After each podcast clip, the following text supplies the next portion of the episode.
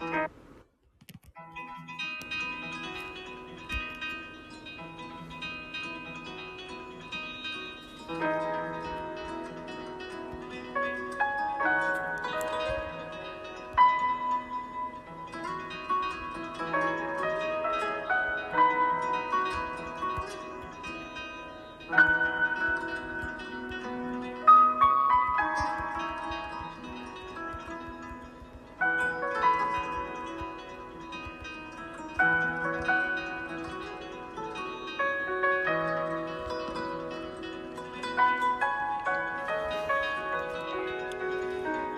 えー、おはようございます。えー、黒です。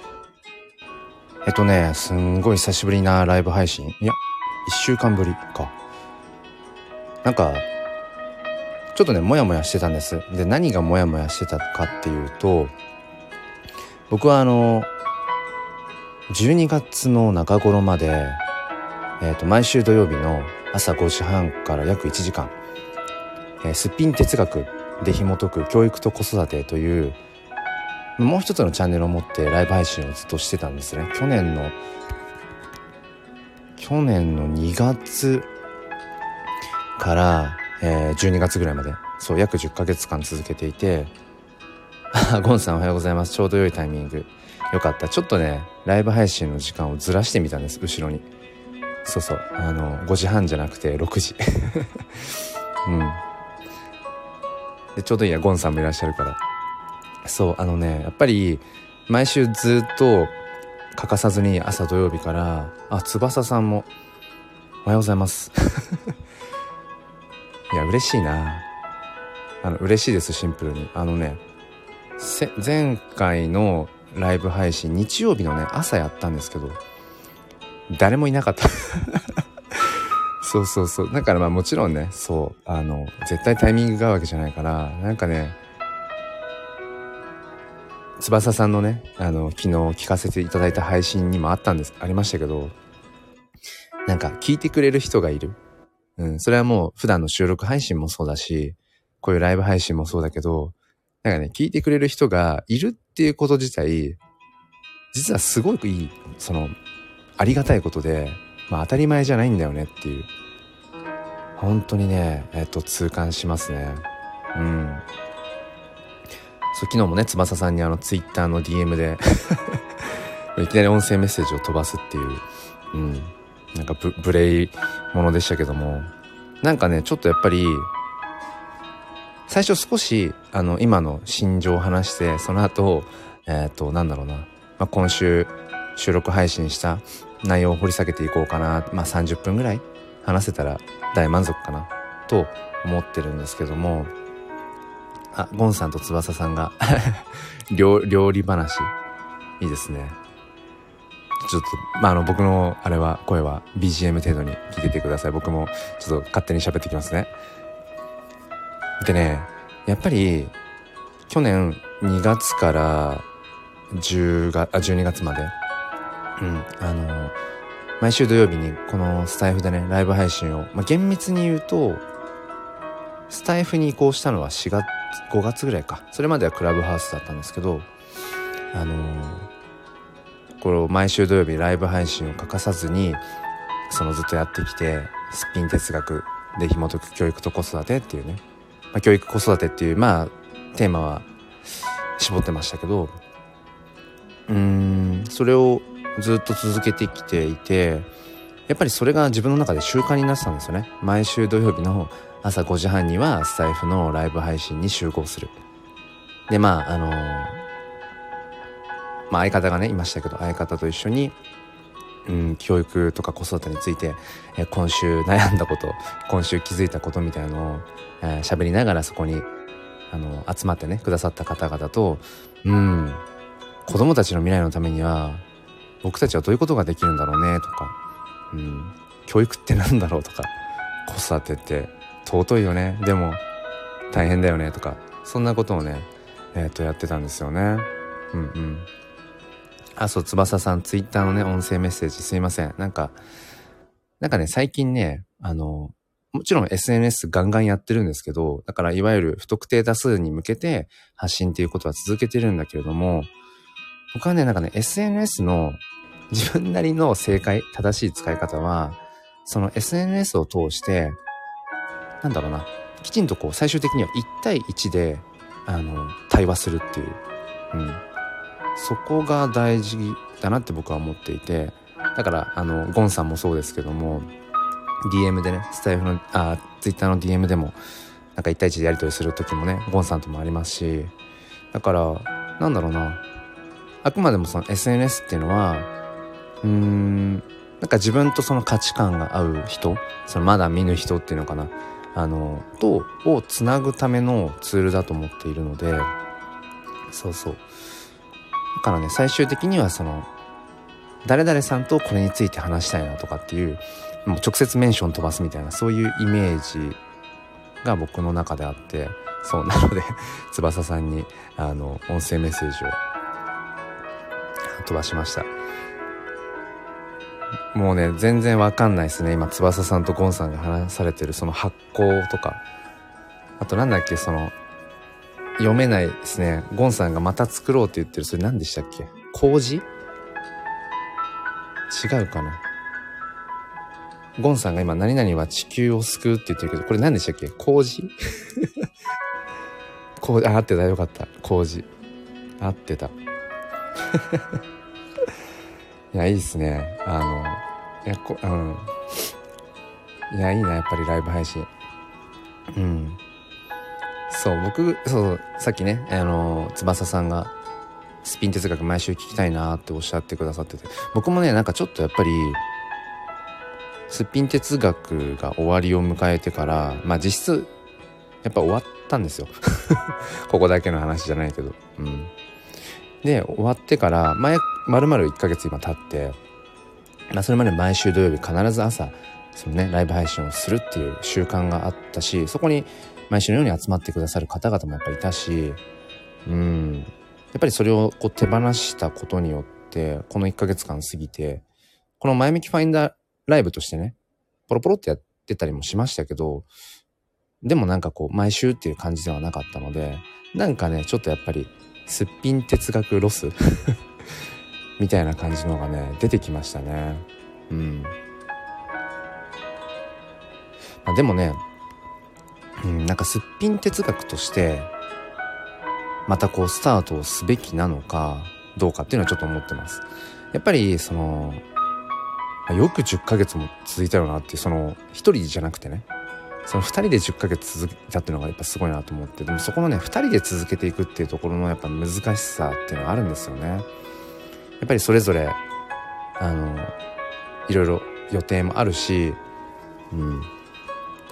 なんだろうな。あとはやっぱりいろんなモチベーションとかね。あとはその時の旬のテーマっていうのも違ったりするし。そう。だから、教育子育てっていうところだけに絞ってそうしかもその毎週何時っていう固定してっていう難しさってやっぱあるなーって。だからこそね約10ヶ月間続いたことが本当にうんうん。本当にねそれはすごいことだったなって思いましたね。そう翼さん多分多分というか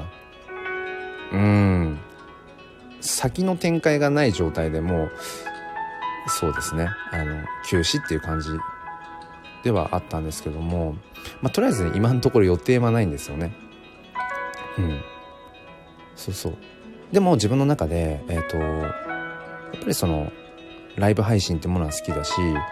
うん、なんかライブ配信をすることを前のね、そのすっぴん哲学でやっていたことの習慣みたいな感じにしたいなと思っていて、うん。だからね、まあ、毎週土曜日のこの時間、6時から30分ぐらいかな。を、なんかこの前向きファインダーの、まあ、固定ライブの時間にしていこうかなとちょっと思っています。うん。スピン哲学を休止した翌週の土曜日の朝5時半からはスピン哲学じゃなくて、前向きファインダーライブをそのまま継続していこうと、引き継いでやっていこうと思ったんですけど、なんかね、モチベーションというか、必然性が 必然性がなかったんですよね。だから、あんまりライブ配信をしてなかったんですよね。うん。そう、翼さん、なんかそう、先にね、そう、進むためそうだったんですよ。別にね、僕とゆかりさんが仲違いしたとか ってわけじゃなくて、うーんそのすっぴん哲学を当たり前のように毎週やっているけれども、まあ、これはどこに向かっていってるんだろうっていうことをお互いになんか自問自問自答していく中でうんともしかしたらね最善か分かんないけど、まあ、スピン哲学ってものを手放すことがお互いにとってこうまたよりねプラスに前進。うん。することなんじゃないかな、まあ、それが今一番ベターかなっていう選択でした。そうですね。うんうんそうねゴンさん継続できた原動力そうなんですよ。だってねその相方のゆかりさんとしツイッター上で知り合って間もなくでクラブハウスですっぴん哲学立ち上げてで2ヶ月後ぐらいにこのスタイフに移行してきてそっから毎週土曜日。で10ヶ月間、うん、普通に考えて結構すごいことだなって。そうゴンさん継続できた原動力ね。やっぱりねあれだと思います。その毎週ライブ配信という形をとっていてでそこにやっぱり集まってくださる方がいる。で集まってくださった方とのやり取りをする中でなんだろうな。自分がまた改めてこう考えさせられるっていうのかなフィードバックがありあとはその集まってくださった方々でその場で何かしらこう学びが生まれているその感覚。それがねもう充実以外の何者でもなくて自分のその1週間の思考の整理の場でもあるけれどもなんかよりそれが自分の中で深まっていく感じ、うん、だからすごくね深く対話してる感覚っていうのかな。それが大きかったですかね。うん。だからねまあだからもともとそのライブ配信っていう形自体が僕は好きなのでなんかスピーチのようにね、一人でこうしゃ、バーっと喋るんだったら収録放送で足りるわけで。うん。だからこうして、なんだろうな。うん。こうコメントかもしれないし、あの、こう、コラボとかかもしれない。まあそれはどっちでもいいんですけど、なんかやっぱりリアルタイムで、その、キャッチボールをしていく。で、そのキャッチボールも、なんだろうな。ただなんとなくボールを投げてるんじゃなくて、そのボールにきちんと、こう、重みがあるっていうのかな思いがあるっていうかうんそれが好きだな。だからやっぱりうん。またライブ配信っていうのをスピン哲学でやってたような感じでまた継続していこうかな。うん。あ翼さんお気をつけて運転。うんうん。でねよく僕はその必然性っていうのを口にしていたりだとか自分の中で必然性を大事にしていて、あのなんかそこに自分の中でなんだろうなそれをやることが、うん、自然っていうのかな自然な流れでありたいんですよね。うん、なんかやらなきゃいけないからやるとかねばならないからっていうのが類がちょっとこう嫌いで、うん、なんかやっぱりそこにうん万物のこう流れじゃないけどそこにやっぱ必然性が欲しくて。で、じゃあこの、この前向きファインダーチャンネルとしての、うん、毎週土曜日に、まあ日曜日、うん、どうだろうな、まあ土曜日かな、土曜日のこの時間で今ちょっと考えてるんですけど、毎週土曜日の6時からっていうふうに今考えていて、今スタートをね、したんですけど、なんかそこに必然性が欲しいな、とは思っていて、だからライブ配信はしたい。で不定期でやっていた時期もあるけど不定期だとできないライブ配信ができない週もある。そうするとなんだろうな。あの自分がしたいことの一つができない。でそれ健康上良くないからだったらやっぱりライブ配信もまあ固定にしちゃった方がいいかな。っていう。で前にねライブ配信を固定にすることの必然性が今自分にはないからっていう話をしたんですけど一つねあの自分の中で必然性が埋めるものがあるなと思っていてそれは何かっていうと、あの、なんだろうな。その週自分が収録配信したものを、なんか振り返りながら、あの、スタイフのアナリティクスとかも振り返りつつ、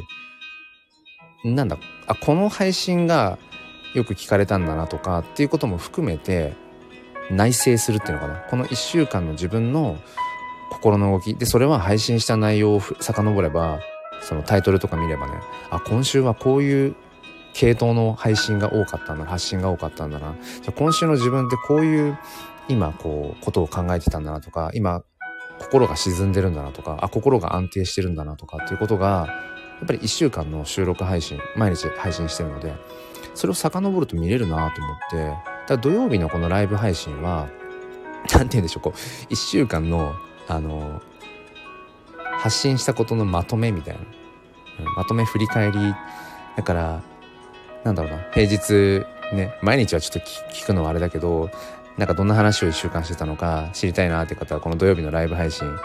アーカイブでもいいし、聞いてもらえればなんかわかるみたいな。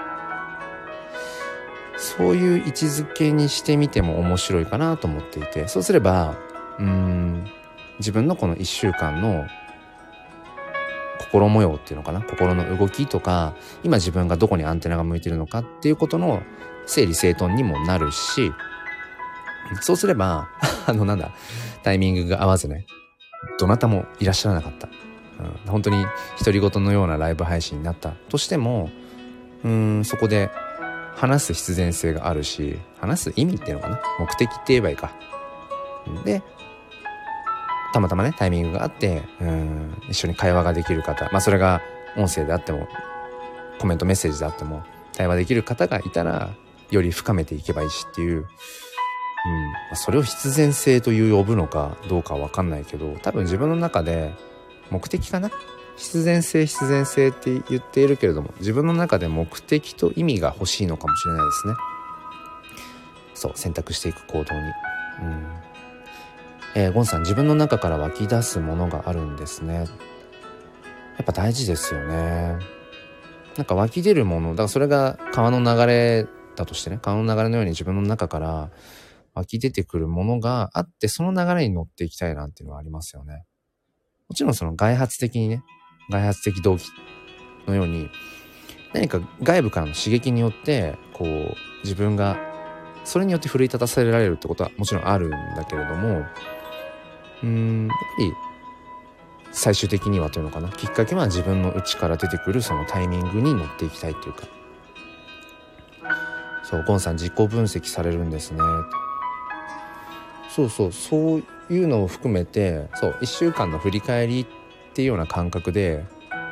やったら必ず毎週土曜日のそのライブ配信のなんだろうテーマに迷わないじゃないですか。そうあのこれもあるな。その必然性が欲しい要は目的とか意味をきちんとまとった状態で、うん、自分のその行動を選んでいきたいっていうこととあとは始めたことをやっぱり継続していきたいですよね。うん、当然それはこうやりたくてやるやり始めることだから。でやるんだったら当然継続をしていきたいしじゃあ継続させるためにはどうするかっていうと意志力じゃやっぱり続かないこともたくさんあるから。なんかその継続が難しくないシステムというのかな。仕組みをまずそもそも作っとかなきゃいけなくて。って思った時にその毎週毎週ライブ配信のテーマを考えるっていうのも結構大変なんですよ。すっぴん哲学を去年約1年間やっていてその時も思ったんです。毎週必ずライブ配信でこうこれをテーマに話しますっていうのがあるわけじゃないからそれぐらいね波乱万丈な人生を毎週送ってればあのテーマにはここと書かないですけど、うん、そうじゃなければやっぱり難しいですよね毎週ライブ配信のテーマを作る少なくとも僕は。うん、っていうのも僕はねだから平日、えーまあ、昼間は小学校の教員として学校に行きます、えー、帰ってきて家族と過ごしますっていうリズムしか平日ないのでその中で生まれた感情とか気づいたこととかしかやっぱりね、発信はできないっていうか出ていかないから。うん。と思った時に毎週土曜日のライブ用、ライブ配信用のテーマを考えるって、やっぱりその、なんで不確定すぎるなって思うんですよね。っていうのもあるから、そもそも毎日、えー、収録配信をしているから、そこはもう続いてるわけで。だからその平日収録配信したものを自分で遡って深掘りするっていうことがそもそもテーマであればまあその毎週のねライブ配信のテーマには事書かないなっていうところですねうん。そうゴンさん心が整う感じがありますか？そう僕がねあのやっぱりこの前向きファインダーっていうチャンネルを立ち上げてあと1ヶ月で1年ですね。よく続いてるな。でもやっぱそれは自分にとって大切なものだから。で意味を感じられるからきっと価値を感じられるから続いてるんだと思うんですよね。このスタイフのライブあスタイフのこの前向きファインダーチャンネルっていうのが。うん。アンさん。おはようございます。いや嬉しいです。なんでそんな突然改まってって、あの、ゴンさん思われるかもしれないですけど、あのね、僕ね、アンさんすごい大好きなんです。で、でも、あの、なかなかね、そのライブ配信のタイミングとかも合わなかったりとか、あと最近、ね、えっと、最近じゃないか。あの、メンバーシップとか立ち上げられたりとかしてから、結構限定配信も増えましたよね、アンさんね。だから、ちょっとね、こう入りづらい時とかが増えちゃって、うん。でもね、今朝聞いた、あの配信、あの、置かれた場所で咲きなさいじゃなくて、何でしたっけ、アンさん？さ、置かれた場所で咲きなさいっていう、すごい売れた本ありますよね。で、でもその考え方よりももっといいのが、あの、なんだっけ、咲きたい場所に動くでしたっけ、アンさん。咲きたい場所に動くだっけな。うん。なんかね、その配信がめちゃくちゃ染みて、あの、思わずその朝、ね、まあ朝僕はあの、洗濯物畳んでるんですけど、畳んでる手が止まりましたもん。アンさんのその配信がね、染みすぎて、染みすぎて洗濯物畳む手が止まるっていう。うん。そう。だからそのアンさんが今ライブ配信に来てくださっていることが嬉しいっていう 話です。そうそう。なんだっけ、そう、ゴンさんが、そう、心が整う感じって話。そう、この、そもそもね、前向きファインダーチャンネルをやってる目的が、自分の心を調整するっていう目的で、うん、誰のためにやってるのっていうと、自分のため。で、その自分のためにやっていることが、波及してね、うん、どこかの誰かの、なんかこう、より良い明日の、明日につながっていくんだったら、もうなんかそれで十分じゃんっていうとこなんですよね。あ、そう、アンさん、避ける場所に動きなさい。アンさん、ハートついてるから、なんかアンさんがこう、言ってる感じだな。避ける場所に動きなさいっていう。いや、でもね、ほんとそう。そうそう、アンさんがね、思わず出てきた水が飲めた事例みたいな、そう。うん。結構、だからありましたよね。あの、置かれた場所で咲きなさいっていうベストセラーになってるんだけど、なんかその思考はちょっと違うとかね。あるじゃないですか、いろんなこう、まあ僕もその禅の考え方とか結構好きで、まあ般若心経とかもそっか。まあいろんなね、こう生き方の指標になるような軸になるものってたくさんあるけれども、そうそう、あの本もね、賛否両論あった気が。うん。やっぱり僕もでもね、アンさんのその、うん、考え、もうめちゃめちゃ共感というか、自分もそう思ってるので、置かれた場所っていうとなんか受け身ですよねうん受動的っていうのかなでもそうじゃなくてまずはやっぱりその咲くっていうねこと一つとっても自分がどんな花を咲かせたいのかっていうのがやっぱあるしどんな風に咲き誇りたいかっていうのがまずスタートにありますよね。まずまずは自分が主軸だからその周りの環境云々の前にまずは自分の意思気持ち。で自分がこういう風に咲きたいなこんな色の花を咲かせたいなっていうものがあったとしてでそれを咲かすためにはどの場所が適してるのかとかっていう風にまず自分の気持ち。で次に環境って僕は思っているんですよね。順番的に。うん。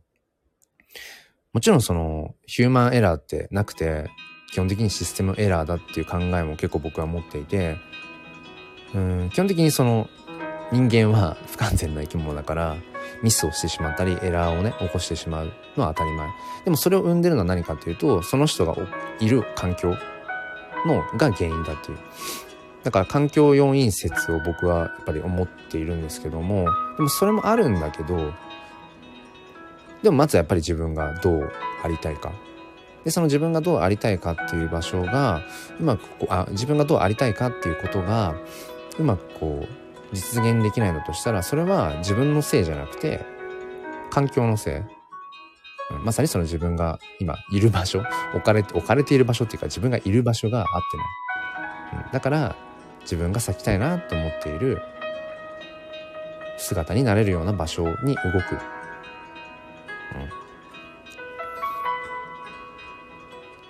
あなんかアンさんの解釈とずれてたらなんですけどそう。僕はそう僕もね本当にそう思うなって。そう。だからこの前向きファインダーチャンネルも話ちょっと戻るとそう結局自分軸で自分が、えー、自分の心を整えていたいいつも、うん、でなんで心を整えていたいかっていうとやっぱり自分自身の心も体もやっぱり元気な状態にしておくことでうんまあ子育ても前向きにしていけるしえー、小学校の教員としていろんな夢を持った子たちいろんな課題を持ったいろんな悩みを持った本当に十人十色の子たちとなんだろうなうんそれを前向きに捉えてやっていくためにはやっぱり自分にこうポジティブなエネルギーがないともうどうやっても潰れちゃうのでその自分の中でポジティブなエネルギーでそれも自分の中からこう発してくるポジティブなエネルギーっていうのかな。やっぱりそれを保ち続けるためにそう。発信をして自分の心をこう調整しているので、うん、そういう意味でやっぱりこのね、えっ、ー、と前向きファインダーを継続していることで、うん、自分軸でいられるっていうところはあるかもしれないですね。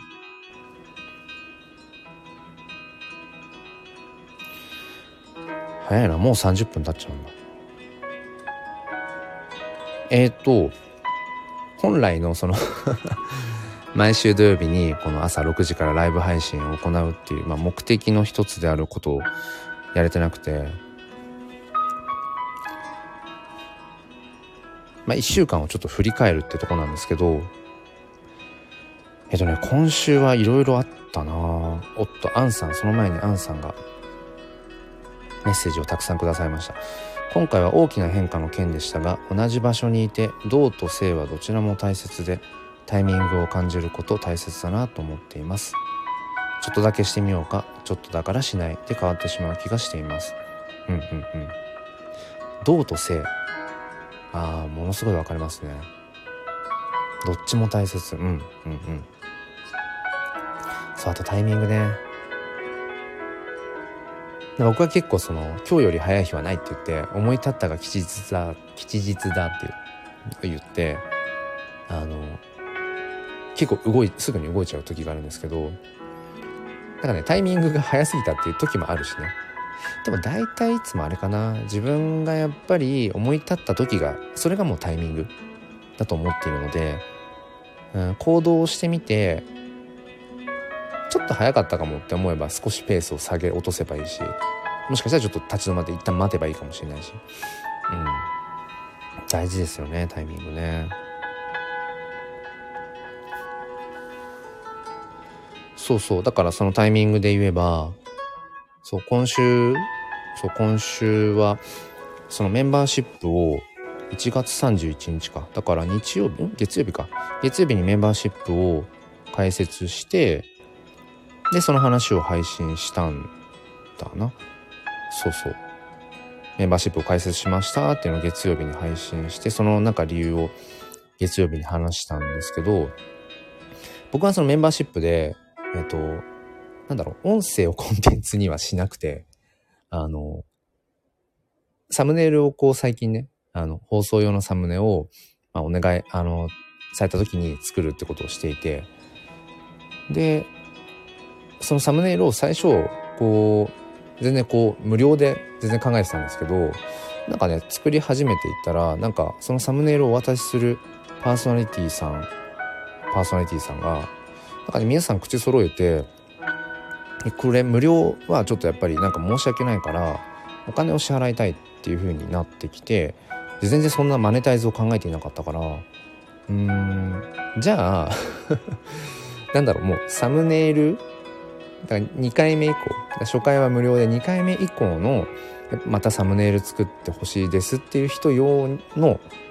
メンバーシップっていうだからなんか変な使い方です。メンバーシップの機能の使い方をあしゅうせいさんおはようございます。今週も1週間お疲れ様でした。コロナのねことでなんか本当に学校現場もバタバタですよね。本当うちもバタバタ。うん。あの仕事の僕のその分担の関係とかでもねもろにコロナのそのえっ、ー、とその欠席しますとかお休みしますとかっていうことがねもろに影響するあの公務文書っていうねその学校内の仕事を持ってるのでもうバタバタ。まずねちょっと自分がねそのうんまあ、コロナにかからないようにってもいつ誰どこでね誰がもうそうなっちゃうか分かんないからうちの職場でももうポロポロ出てるんですけど先生方でもね。そうだからとにかく睡眠かな。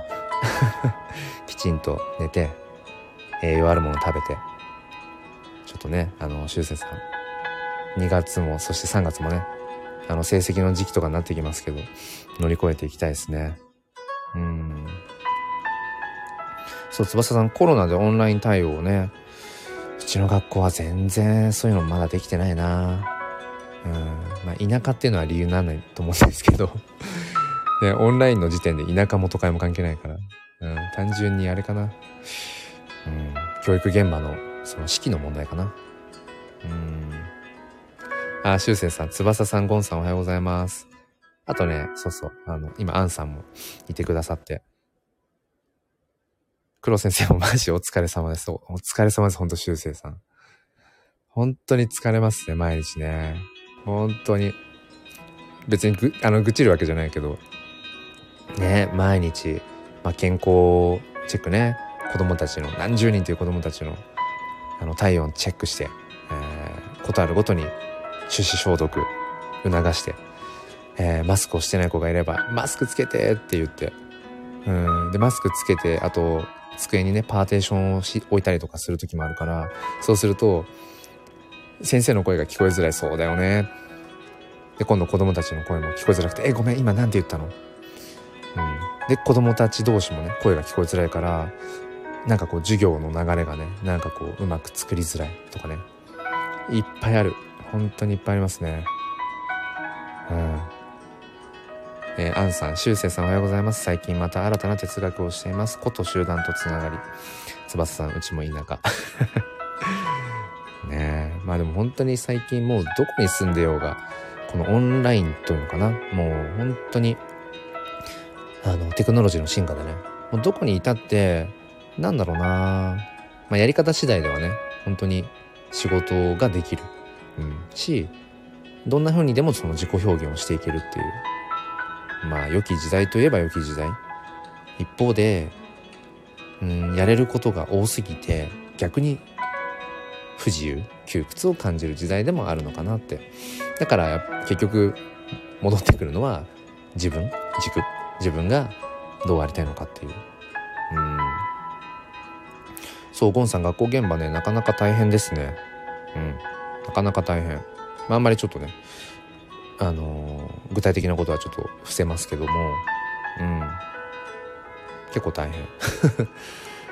えー、翼さん学校現場の大変さ今聞いただけでも想像以上だった。あ本当ですか？うんうん。そうなんですよ。うん。っぱりねいろいろ気を使えますよね。で体育なんかでもね修正さんも多分共感してくださると思うんですけどなんだろう。こう直接触れ合うような学習はやっぱりややらないようにしなきゃいけないやらやらないようにしないきゃだしで体育の時間にねマスク着用は進めるんだけども前もありましたよね。マスク着用しててうんなんかあの死亡してしまった事例とかもあるからなんだろう。そのマスクはつけてておくことは推奨するんだけど体育の学習内容によってはその要は息が上がるようなものの時はマスクを外させる。でも子供とたち同士の距離は確保するみたいな、まあ、これ言ったら元も子もないですけど無理ゲー。無理ゲー多いですよ教育現場。うん。そう。でこんだけねあのやっぱり僕ら教員が、うん、感染予防対策をしてても休み時間とか子供たち全然普通に密になってたりしますからね知らないとこ、うん、知らないとこでマスク外して普通に喋ったりするからもう誰が濃厚接触者でとかそんなの本当にわかんないです。うん。わかんないもう。まあでもねその中でもやっぱりうん自分が見えてる範囲自分の手の届く範囲の中でやっぱり自分ができることをやっぱりしていくっていうもうただそれだけ。もうそれ以外はもう言ってもキリがないから。うん。でそしてやっぱりまずそもそも自分自身も健康である。心も体も。そうそのためにやっぱり僕にはこのスタイフの前向きファインダーが必要だし、えー、こういう、うん、ライブ配信。でリアルタイムでやっぱりつながることがねすごく僕はねやっぱりエネルギーもらうんですよね。で自分の中からもエネルギーが湧き上がってくる。このやっぱりリアルタイムっていう。でそれがライブ配信の良さですよね そうだから今日からねあの毎週土曜日朝6時から30分程度ライブ配信をまたスタートしようと思っていて、あの、スピン哲学をね、習慣化させていたように、まあ、スピン哲学の替えっていうわけじゃなくて、うん。そうそうそう。僕の中でスピン哲学の枠が開いて、ちょっとこうね、ぽっかりそこに穴が開いてしまった分、そこを埋めるっていう意味もあるし、うん。あとは一週間の自分のこの配信したことを振り返りつつ、今週こんな話しましたよっていうまとめていきつつこう深めていけたらと思っていて。でもねあの思った以上にあの仲のいい方々が来てくださっていてその本筋の話をあんまりしていないっていう。これもライブ配信ならではですよね。うん。そうそうそう。ゴンさん低年齢のね子たちの感染率も上がってるしそう。ね修正さん制限めっちゃありますよね。そうみんな濃厚接触者なんですよ。そう言っちゃえば。うん。翼さんだからやっぱり自分の健康管理かっこ睡眠食事運動が基本なんですよね。そう大事ですね。あだから修正さん僕ね今一応112日目朝のまあ、ほんと簡単な10分程度のジョギングですけどあの続いてます、まあ、修正さんほどの何十キロとかはちょっと走れないですけど。うん。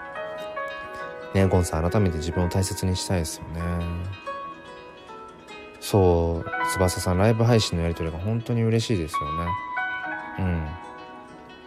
そうなの。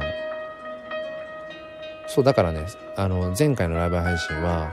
なんかね、聞いてくださっていた方はいるっぽいけど、要はそのコメントとしては上がってこない、顔としては上がってきてなかったから、なんかね、30分間一人でずっと喋ってました。まあでもね、そうそう、あの、内省するため、自分の内側を振り返るためのものなので、基本的には。全然いいんですけどね。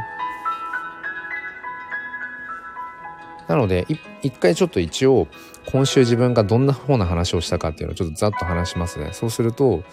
そう、メンバーシップを開設したよっていう。でもメンバーシップの内容としては、すごいへんてこな使い方で、その音、音声コンテンツ、音声をコンテンツとしたメンバーシップじゃなくて、あの、そう、サムネイル、2回目以降の有料でもサムネイルを欲しいですっていう方の、なんだろう、決済用の 決済用のボタンみたいな感じなので、あのメンバー、いわゆるメンバーシップとちょっと違うかもっていう、すごいへんてこな使い方。でも僕の中で結構その、えっとね、メンバーシップの、その、意味っていうのかな。結構面白いなって個人的にはえっ、ー、と、思っています。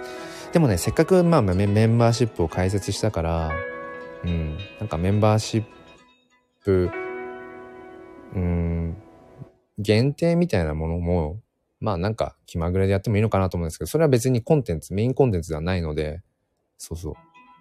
だから、まああんまり他の方は転用できないようなメンバーシップかも。で、あと、最近僕ねその NFT ってものにすごい興味があって non-fungible token っていう結構いろんなところで多分もう耳にするようになったと思うんですけどデジタルデータですね。デジタルデータが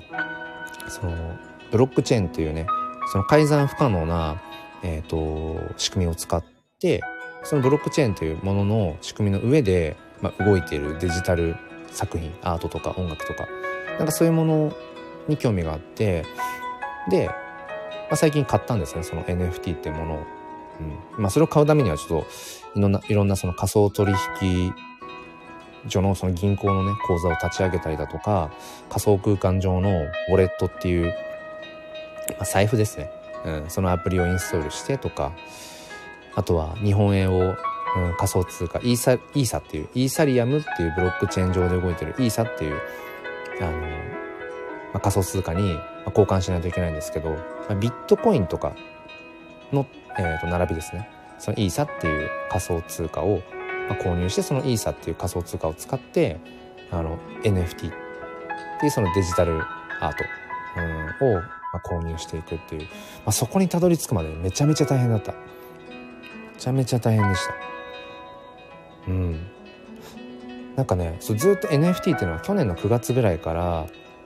知っていたしその言葉は聞いていたので興味はあったんだけどやっぱりね興味があるだけでは何だろうな何もしていないのと同じだから実際自分でやっぱやってみたいなって思ってでやってみたいなって思ってからもまた何ヶ月もかかりましたね。そう、うん、なぜなら基本的にいろんなやり取りが英語だからでその NFT を買買うためのサイトっていうのかな。でその一番今有名なうんオープンシーっていうサイトがあるんですけどそれも全部英語だし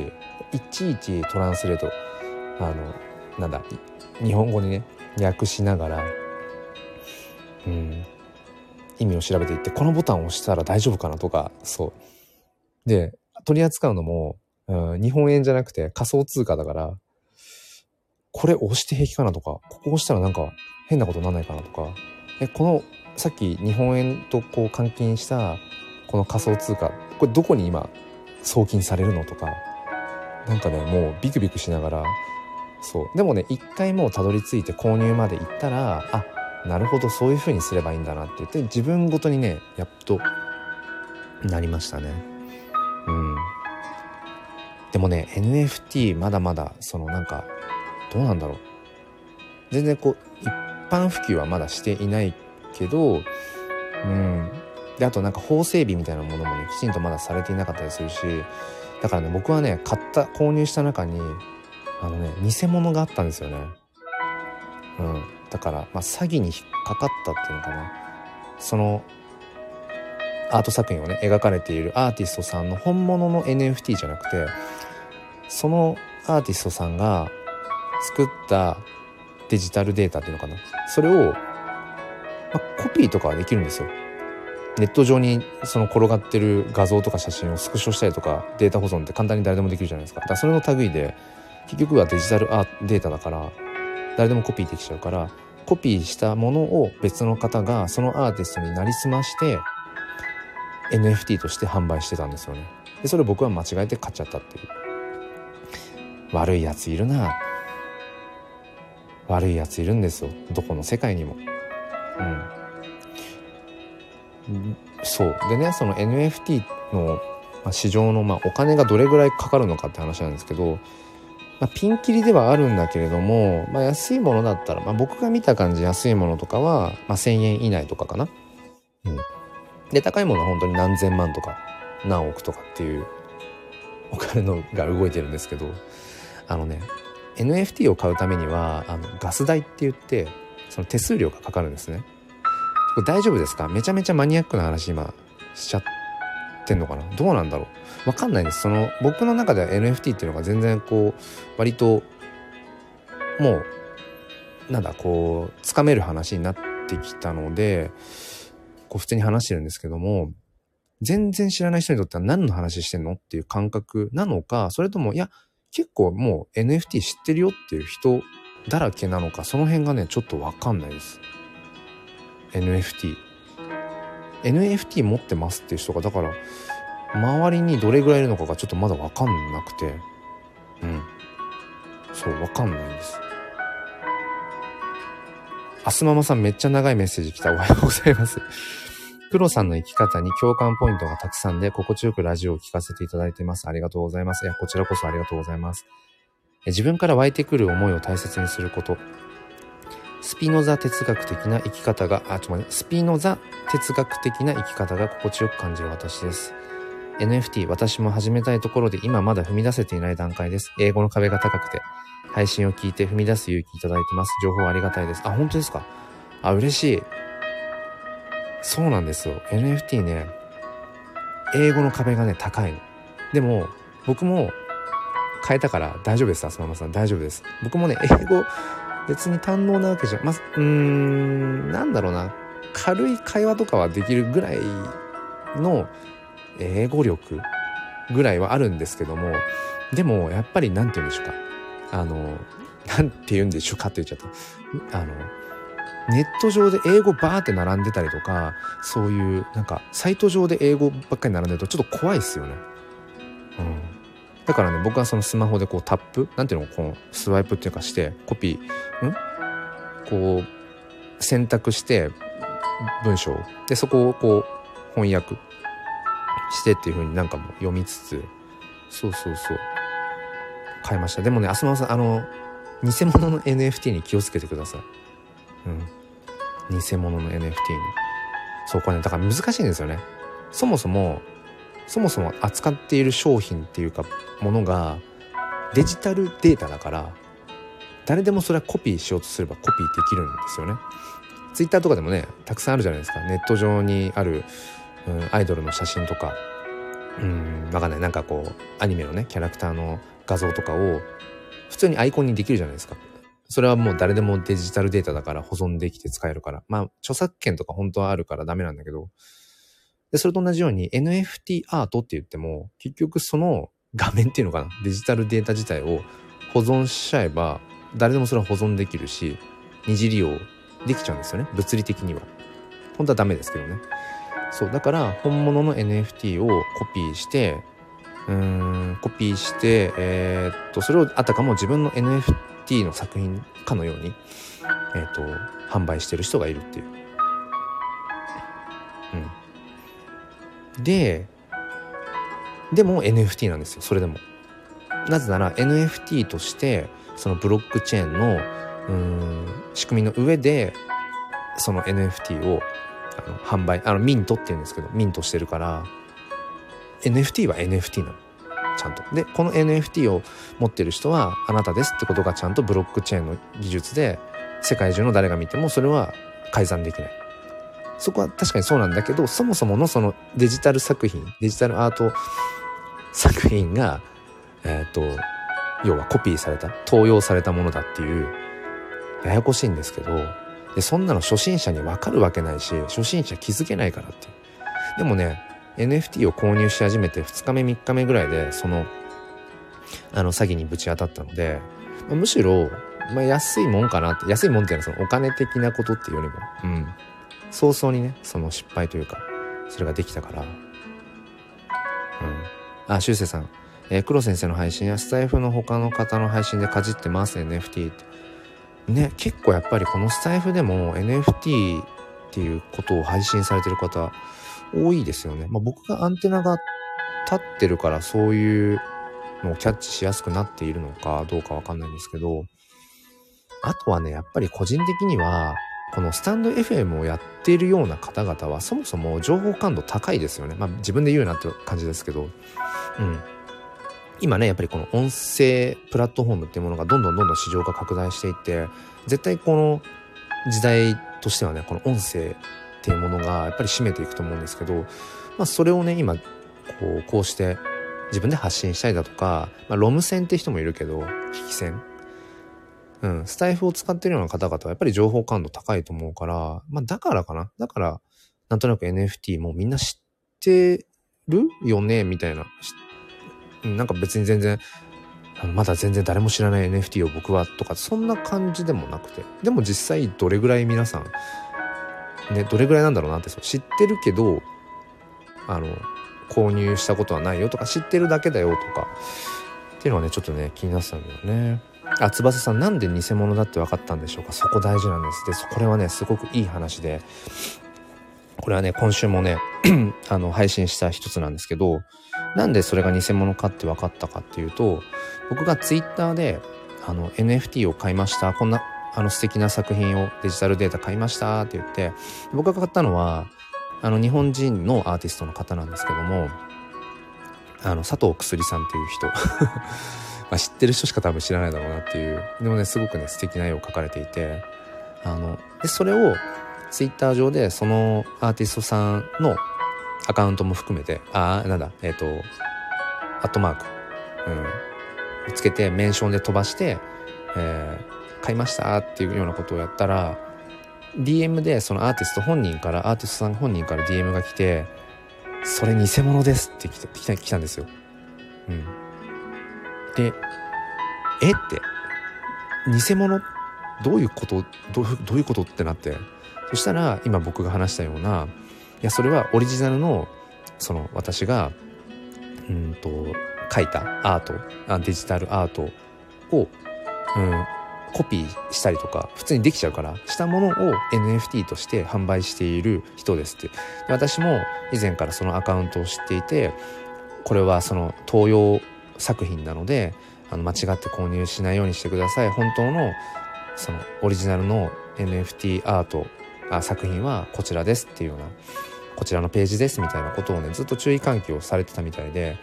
でも全然僕はそのことを知らずに買っちゃったからうんしかも2つ。2つ買っちゃったんですよ。合計金額で言うと1万円くらいかな。1万円分ぐらい買っちゃったんですよね。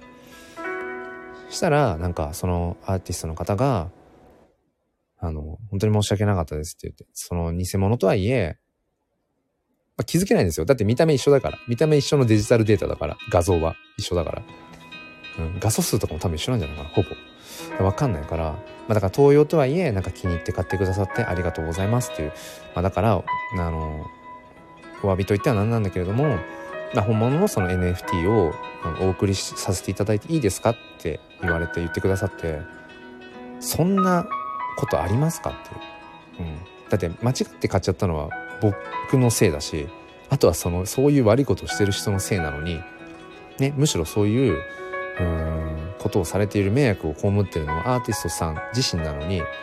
やなんか迷惑かけちゃったからきちんとこの正規のねオリジナルの NFT をあの送りたいですってそんな話あるかと思ってそんなありがたいことと思って本当にあもうじゃあもうぜぜひあのありがとうございますって言ってまあ、それ受け取ってもうだからそれ宝ですよねその NFT ね。うん、でまあいやらしい話するとその NFT の本物ね本物の NFT の金額的に言うと今回僕が失敗した 失敗して買っちゃった分の、まあ、金額的にはもう全然相殺するような、まあ、そういうお話なんですけどでもそれ別にそれがその損をしてる得をしてるとかっていう話じゃなくてなんかねそういう偽の NFT にまつわる中でまさかねそのご本人とそういう形でやり取りができて、うん、その本当にその作品の良さってものをご本人に伝えられたことはね本当にありがたいなって。で結局やっぱり何でもそうだけど最後は人だなって思いましたね。なんかそういうアート作品とか、まあ僕も写真を趣味で撮っているから表現活動っていう意味ではまあ、ちょっと偉そうにも言うとこう共通する部分なんだけど、やっぱりね、人の心を動かすとか、うん、っていう作品、うん。っていうのはやっぱりね、その、生み出している、表現している人の、やっぱり人となりっていうのが最終的にはね、繋がってくるんだろうななんてことをね、思いましたね。うん。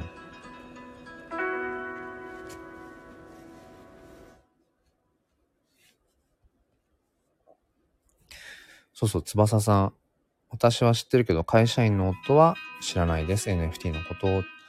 うんうん。だ今ね、ものすごい興味があるんですよ。どれぐらいの人が割合が NFT を知ってそもそも NFT って言葉を知っている？知ってるっていうか聞いたことがあるかどうかで言ったら多分聞いたことある人は結構いそうな気がする結構普通のニュースとかでも NFT って言葉が出てくるからこの前もなんか自民党が NFT のなんとかをとかえっ、ー、と、ナイキがとかアディダスがとかっていうことを言ってるから、でも NFT が何なのかってことをなんかその説明、自分の言葉で説明できる人は多分ガクンと減るだろうし、で、そこからさらに実際に NFT を所持してます。NFT のオーナーですっていう人はね、多分ね、だいぶ減ると思うんだよな。この前なんかどっかで聞いた話だと、日本人の中でその NFT を所持している人が、えー、どれぐらいって言ってたかな？忘れちゃった数字を。まあ、とにかく、まだまだすごい少ないっていう、言うほど少ない。で、なぜならさっきアスママさんもね、あの おっしゃってましたけど、結構やっぱね、ハードル高いんですよね。その、いわゆるネットリテラシーみたいなものも、ある程度必要だし、あとはくじけない心っていうのかな。なんかスポ、スポコンみたいな話なんだけど、NFT を買うまでになんかね、挫折してしまうポイントがいくつもあるので、そう、だからね、なかなかたどり着けないっていう。だ僕もなんかこう、何ヶ月かかかったって。でも、動き始めちゃえば、割といったかな、ポンポンポンって。どっからスタート、どっからこう、スムーズにいけたかっていうと、やっぱり実際にその仮想通貨取引所、えーと、僕はビットバンクっていう、うん、暗号資産用の口座を持ってるんですけど銀行使ってるんですけどそのビットバンクで自分の口座を作って3日間ぐらいかかるのかなでそこの解説が終わってからそこからは割とトントンっていったかなでもそこで一回寝かせちゃうと多分トントンといけなくなっちゃうっていううんだからタイミングリズムっていうのは大事だなーってうん、そう、翼さん。そう、本人がね、DM くれたんですよ。そう、ほんと人柄。あすままさん、失敗談から学ぶところも大きいです。偽物怖いですね。最後は人、ほんとそうですね。ほんとそうなんですよ。でも今回僕はね、まあ、不幸中の幸いで、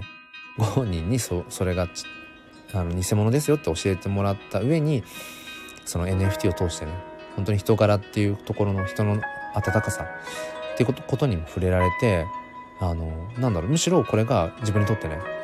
あのプラスの体験になったなって思えてるからいいけど、もっともっと高く、うん、高額な偽物を 買っちゃってとか、うん、したらそれやっぱり利用できないから、うん、うん、そうなるよりは良かったなとは思いながら、うん、いますね。そう、だから今週はそのね、NFT ってものをえっ、ー、と、買ったよとか、でも偽物も買ってしまったよとか、気をつけてくださいとかね、話をしたりだとか、あとは、そう、あのー、サムネイル作りを始めましたよという話とか、えっ、ー、と、メンバーシップを立ち上げたけど、なんかそのメンバーシップ限定の音声配信がメインコンテンツなわけじゃないよっていうへんてこな使い方をしていますっていうこととか、かな？うん、なんか今週はとにかくその NFT にまつわるような話をなんかいっぱいしたのかな？今アナリティクス振り返ると。うん。ですね。あすままさん今度メタバースにフルフリースクールができるのですが NFT が絡んでくるのでなんとか乗り越えたい壁です。そうメタバースね。メタバースも最近聞きますよね。仮想空間。うん。そこにフリースクールか。あでも確かにメタバースとフリースクールって相性いいかもしれないですね。ね、メタバース自体、まあ、仮想空間だから自分のそのアバターをね、使って こう、その仮想空間上で、えー、なんかこう、そのアバターを動かしたりだとかね、えっ、ー、と、メッセージを飛ばしたりだとか。うん。なるほどね。メタバースとフリースクール面白いですね。うん。や結構あれですね。あのアスママさんなんかそういうなんかなんだろうな。えっ、ー、とじゃあアスママさんあれかな？Web3 とか。Web3 とかもあれかな？ご存知かもしれないですね。そしたら。うん。ちょうど1時間ぐらい。です。30分のつもりが1時間になってしまいました。えっ、ー、とでも久しぶりのライブ配信えー、できてよかったな。なんか喋り疲れちゃった。喋り疲れてしまいました。うん。まあでもこんな感じでそうですね。毎週土曜日朝6時からうん朝6時からまあ基本30分程度っていう感じでえっ、ー、とライブ配信をまたまたというか、うん、改めて前向きファインダーチャンネルの、えー、毎週ライブ配信として始めていこうかな。うん、すっぴん哲学やっぱりすっぴん哲学を通して毎週ライブ配信をしていたってあの習慣が心地よかったので、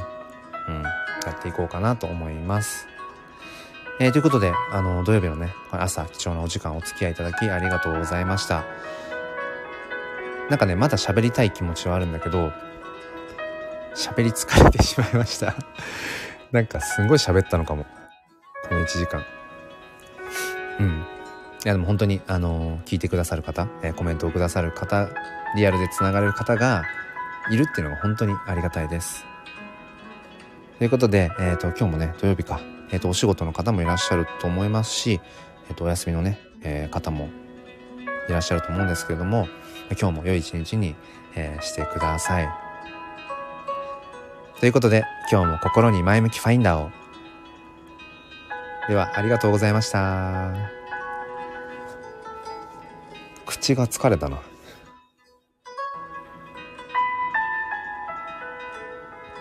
あ、あすままさんありがとうございました。良い一日を、しゅうせいさんも